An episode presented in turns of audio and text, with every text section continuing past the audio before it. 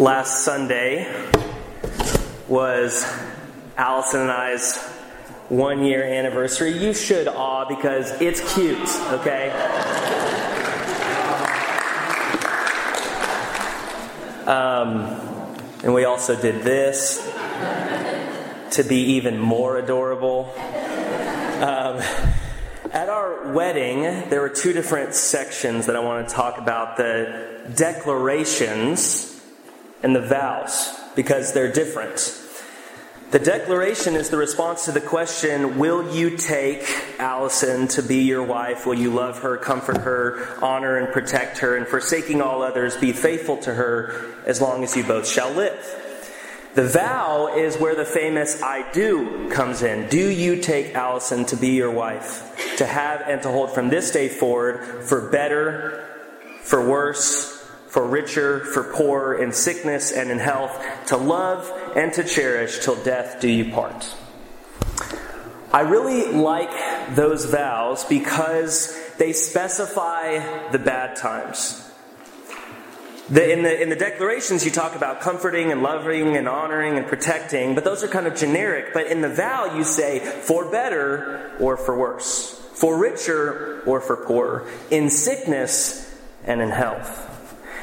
While we were engaged, I wrote Allison a letter about each of these vows, and I told her that they overwhelmed me not because of her, but because of me. Because it's one thing to have and to hold for better, for richer, for healthier, but I wondered, am I a good enough man to have and to hold her in the worst times, in poorer times, in sickness? Sometimes it's good to just look at these vows, if you've ever made vows, and to realize that they include the bad times. They're a promise about the future, regardless of what that future holds. We heard, we heard someone make a vow this morning to follow Christ for the rest of her life, for better, for worse, for richer, for poor, in sickness and in health. But it's difficult for our culture to really fathom why we care so much about making promises. I think our culture discourages us from ever making promises. We are, are, taught that promises about the future are not just foolish, but they're enslaving. Think about the, the metaphors for marriage. We call it being tied down. We take a beautiful promise like that and call it enslaving. But it's not just in marriage either. If I, if I told some of the college students, okay, you have to promise to stay in one career for the rest of your life, you're like, I'm never going to do that in a million years, right? If some of you have moved to Austin in the past few years, would you promise to move here for five years, period? No questions asked. 10 years, 20 years? I bet not. Because our culture teaches us from a very young age how can you be sure that you'll make and keep your promises? At the same time, our culture teaches us to not expect other people to fulfill their promises. Presidents on the campaign trail, they don't keep promises. Businessmen and businesswomen, economists, they can't make promises about the, our economy. Colleges can't fulfill promises about how your life will be after you graduate. Our culture tells us over and over and only, only fools make promises, and only fools expect others to keep their promises. But then there's God, and God makes a lot of promises. He doesn't always give a date for when he's going to fulfill promises, but he always makes promises about the future. You cannot read scripture from Genesis to Revelation and not see so many promises. Throughout the fall, we've been talking about something called the Apostles' Creed. And it's an ancient confession of faith that Christians have professed for centuries. And if you read it blandly, it sounds like a list of spiritual ideas or propositions that you can take or leave. But I want to reframe the creed this morning after preaching through it all of this fall as a promise. Promises made by God and kept by God. And this is what the Creed says I believe in God the Father Almighty, maker of heaven and earth. In Jesus Christ, his only Son, our Lord, who was conceived by the Holy Spirit, born of the Virgin Mary, and suffered under Pontius Pilate. He was crucified, he died, and he was buried, and he descended to the dead. But on the third day, he rose again from the dead. He ascended into heaven and is seated at the right hand of the Father. From there, we can already see a promise right here. He will come to judge the living and the dead. I believe in the Holy Spirit, the Holy Universal Church, the communion of saints, the forgiveness of sins, the resurrection of the body, and life everlasting. Amen. Think about this creed as a kind of promise. Even if you aren't Christian, this should matter because you need to know whether the God that Christians worship actually follows through on his promises. If his promises come up short, why in the world would you live your life based on an unreliable God? And for those of you who are Christian, this, is, this isn't just easy to do. Because we have to trust in our God on a daily basis. Our trust and faith in God's promises will be tested throughout our lives.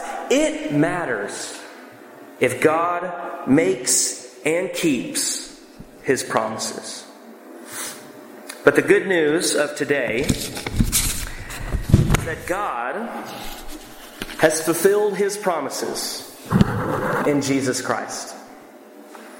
And this good news comes from 2 Corinthians chapter 1, verse 12. We're going to read some of these verses again. So if you have a Bible app on your phone or if you see the, the, the uh, Bible in the pew rack in front of you, you can grab that. We'll be in 2 Corinthians chapter 1.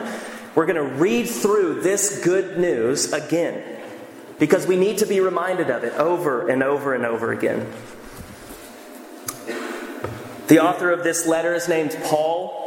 And he's writing to a church that is upset with him for not coming to see them. Remember, this is an honor and shame based society. His absence, if he promised to be with them, would be seen as a personal affront. It would be a shame that he said he was going to come to see them, but didn't. And we don't know the exact reason he couldn't come.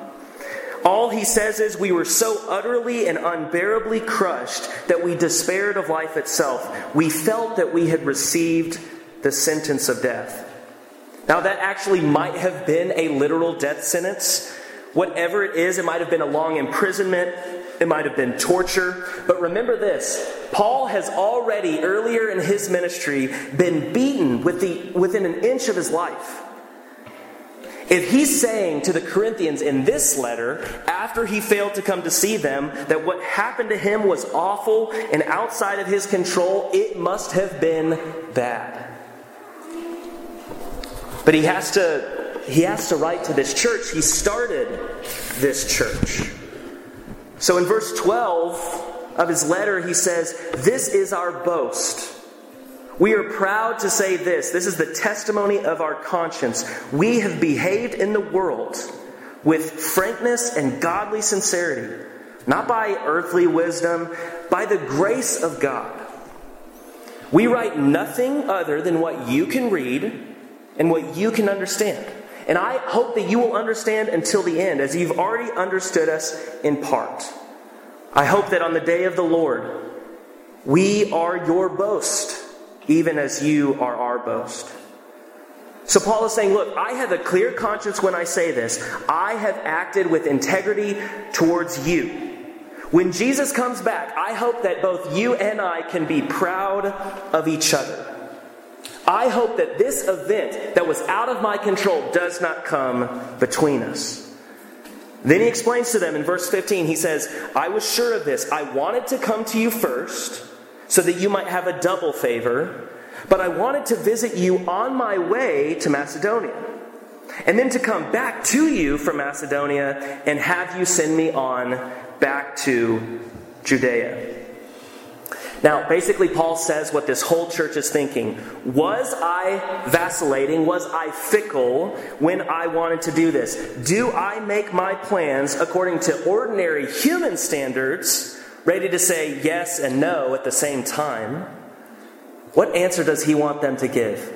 No. I don't work that way. I don't make plans that way. I don't make them just to drop them if it's inconvenient. I made them intending to come to see you. But this is Paul's concern. He said, Okay, I promised, here's my plan. This is what happened to me that prevented me from coming to you. It was out of my control. But this is what Paul is concerned about. In an honor shame culture, his inability to keep this promise makes him worried that they will think his message is unreliable too. But this is what he says in verse 18. He says, As surely as God is faithful, our word to you has not been yes and no. For the Son of God, Jesus Christ, whom we proclaimed among you, was not yes and no. But in him, that's Jesus Christ, it is always yes. Okay, look, Paul is not saying, I'm as faithful and as perfect as God. He's saying, my inability to come to you is not reflective of my message. God is faithful. Jesus Christ always keeps his promises. The message about him was not uh, yes and no, maybe, perhaps. In him, it is always yes. He's assuring them, my message, my gospel to you is not untrustworthy because my traveling issues. The bedrock of my message is that God is faithful to you, loyal to you, steadfast. He keeps his promises. God is not a fickle, fair weather yes and no.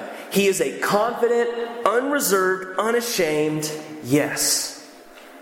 And I love this last verse. For in him, that's Jesus Christ, every single one of God's promises is yes. Some of your translations may say, For no matter how many promises God has made, they are yes in Christ. Or another translation says, For all the promises of God find their yes in Him. In other words, God makes promises, and Jesus Christ is the fulfillment of those promises. And I think at the end of the year, in this time of the Christmas season, this is so important to remember. Because sometimes we treat Jesus as kind of an isolated religious teacher who came around about 2,000 years ago. He was very good to uh, disadvantaged and poor people. We should, we should be like him. But he doesn't have any kind of history that led up to him. Other times we think he's kind of a rejection of the past. Like he came to start this totally brand new religion. There was nothing that preceded him. He just wanted to break away from the old, outdated religion. But that is not our faith. Our faith is that Jesus is the fulfillment of God's promises. Some of them may be hard to remember, but just the sheer scale of all of the promises that God makes in the Old Testament is incredible. Centuries before Jesus is born, God is making promises about him. He promises through Isaiah that a young virgin would give birth to a son. He promises through Hosea that a Messiah would come who would be called out of Egypt. God promises through Jeremiah and Ezekiel that a descendant of David would come as the Messiah. A Jewish prophet named Micah says the Messiah will be born in Bethlehem. Zechariah says he's going to be greeted with joy when he comes into Jerusalem. The promises keep building and piling up on each other. How could a God fulfill all of these promises he makes? But he does. What God promises in the Old Testament would happen actually happened. The New Testament authors are constantly trying to tell us look at all this fulfillment. Jesus' mother Mary was a virgin. who gave birth to him in Bethlehem. He comes from the line of David. His family, when he was young, fled to Egypt, and then they came out of Egypt exactly as Hosea said. Over and over and over again, we see promise and fulfillment, promise and fulfillment, promise and fulfillment. In Christ, every single one of God's promises is yes. God is a promise making and promise keeping God. Uh, in college, the most infamous answer you could give to anybody is let me check my calendar. Because that was a nice way of saying no. I'm definitely not going to come to the thing that you just invited me to come to. I mean, we were, we were infamous for making a thousand different answers instead of yes or no. Because, and I'll just speak for myself, I don't want to speak for college students across the world. I'll speak for myself. I had the fear of missing out. I didn't want to make plans. I didn't want to say yes and then find out that there's something better and then have to make up a reason that I was not going to the first thing and then doing the second thing because I was the kind of person who loved to say, I'll check my calendar. Let me think about it. Maybe. All of the things that Paul says that Jesus Christ is not. Jesus is a confident, unreserved, unashamed yes. All of God's promises find their yes in Jesus. And this is so important as we've been preaching through the creed for months now. We see so many promises come to their fulfillment and stated in that creed. God promised through the prophet Joel that he would pour out his Holy Spirit on all flesh. And we say in our creed, I believe in the Holy Spirit. God promised he would bring the forgiveness of sins. And we say every week, I believe in the forgiveness of sins. God promised a suffering servant would come. And Jesus is that suffering servant who we say suffered, crucified, died, and was buried. And the beauty of all this, all these promises made by God and fulfilled in Christ, is that we don't meet half, halfway with God. We don't do 50% of the salvation work. He does all of it. All of it. He does for us. We didn't participate in salvation. We didn't make that happen. God totally fulfilled the promises He made exactly as He spelled them out through His prophets. God is a promise making and promise keeping God. And all of our response all of our response is, is not to participate with Him in doing salvific work. All we say in response is Amen. For this reason, it is through Christ that we say the Amen to the glory of God. Now, this, this Hebrew word Amen has a lot of meanings. But one of them is just simply agreement. It's like signing the bottom of a document. It's saying, I own this. This is my faith. This is what I stand on. When we profess the creed, we say, I'm going to stand for these ideas, these truths. I don't know if you know this, but Jesus often starts his teachings with truly, truly, I tell you.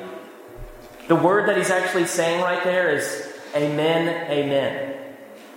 We end our prayers with amen with I believe this, I sign on to this. Jesus starts his teachings with truly, truly. Amen, amen. What I'm saying is true.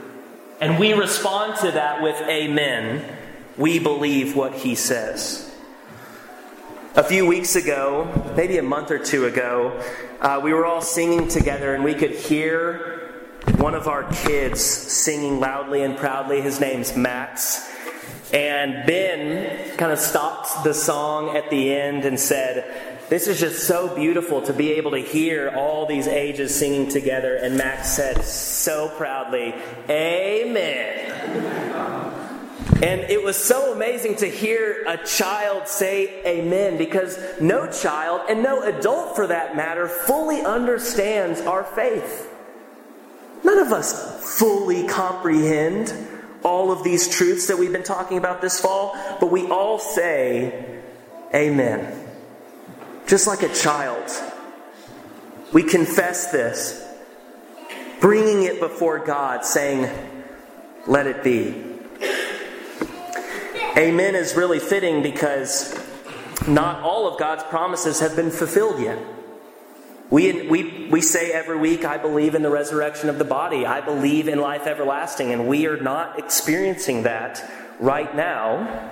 And it is difficult to wait for God to fulfill his promises. Uh, in July, Allison and I found out that uh, her dad, Alan Brown, uh, has stage two lymphoma.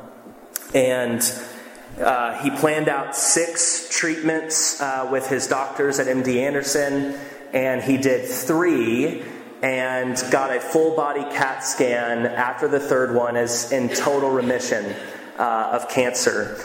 And uh, he just finished this past week his. Um,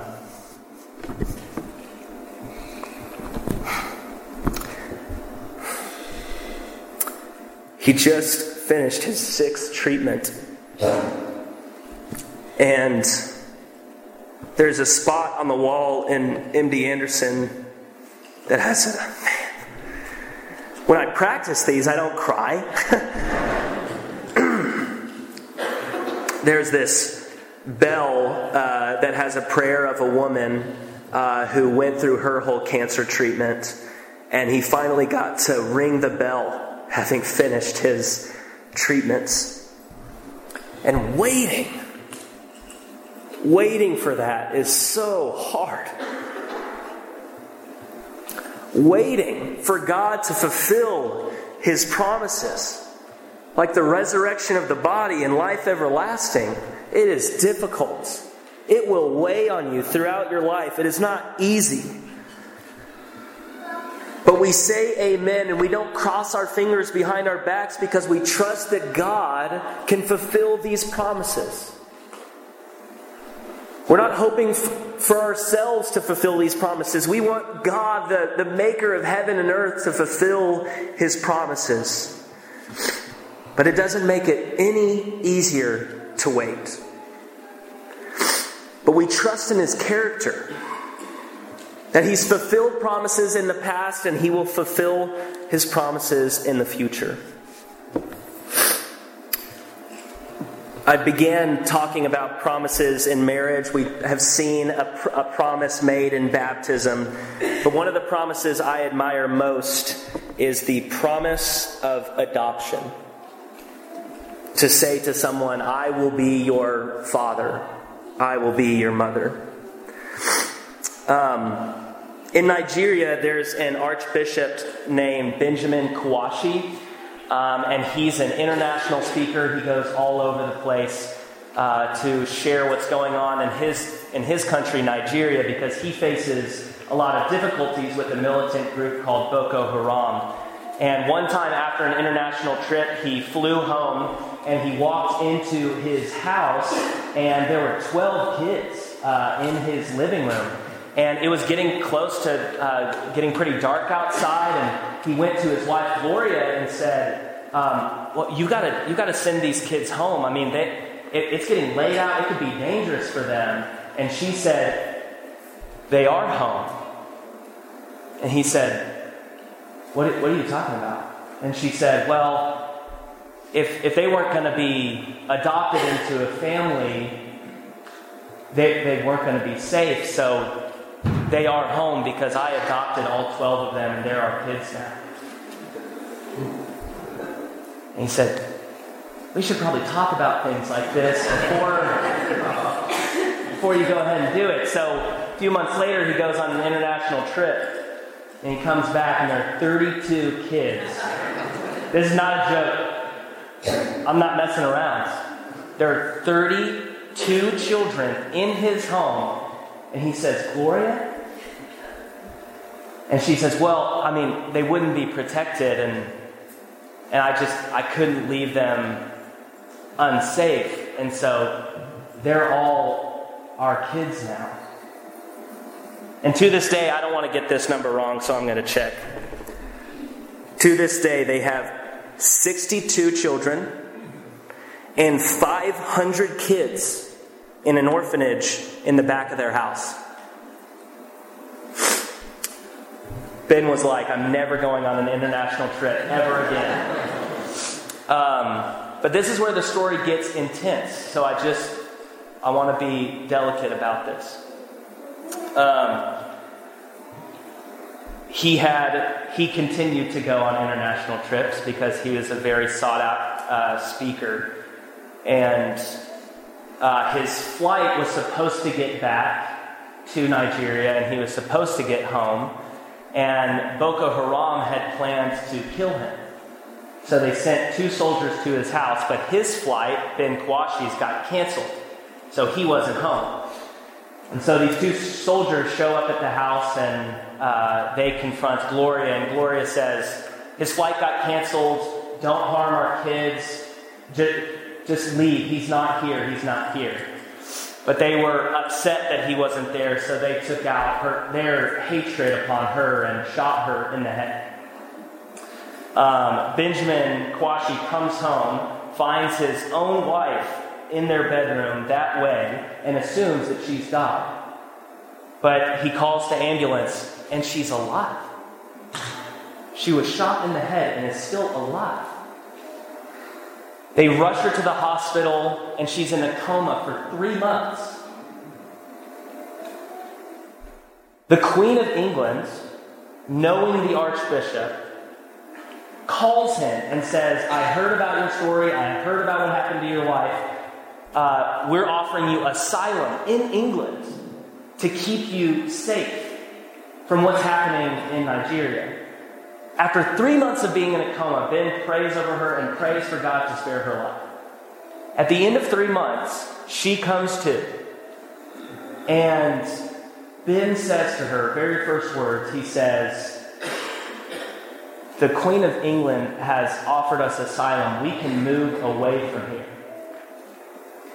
And Gloria said, But who will take care of our kids?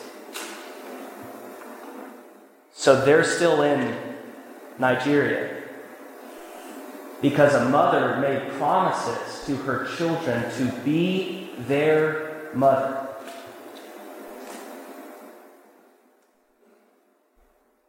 I cannot fathom the kind of character it takes to make and keep that kind of promise. If I could be half the person that Gloria is, I would love to be. But that's God's character. He makes and fulfills his promises. He promises to be our Heavenly Father. He promises to raise us from the dead. He promises us life everlasting. We have records of these promises in Scripture, and God will not hesitate to follow through on them. And because God says yes in Christ, we say amen. We say amen to all of the promises made and fulfilled in Jesus. Let's pray.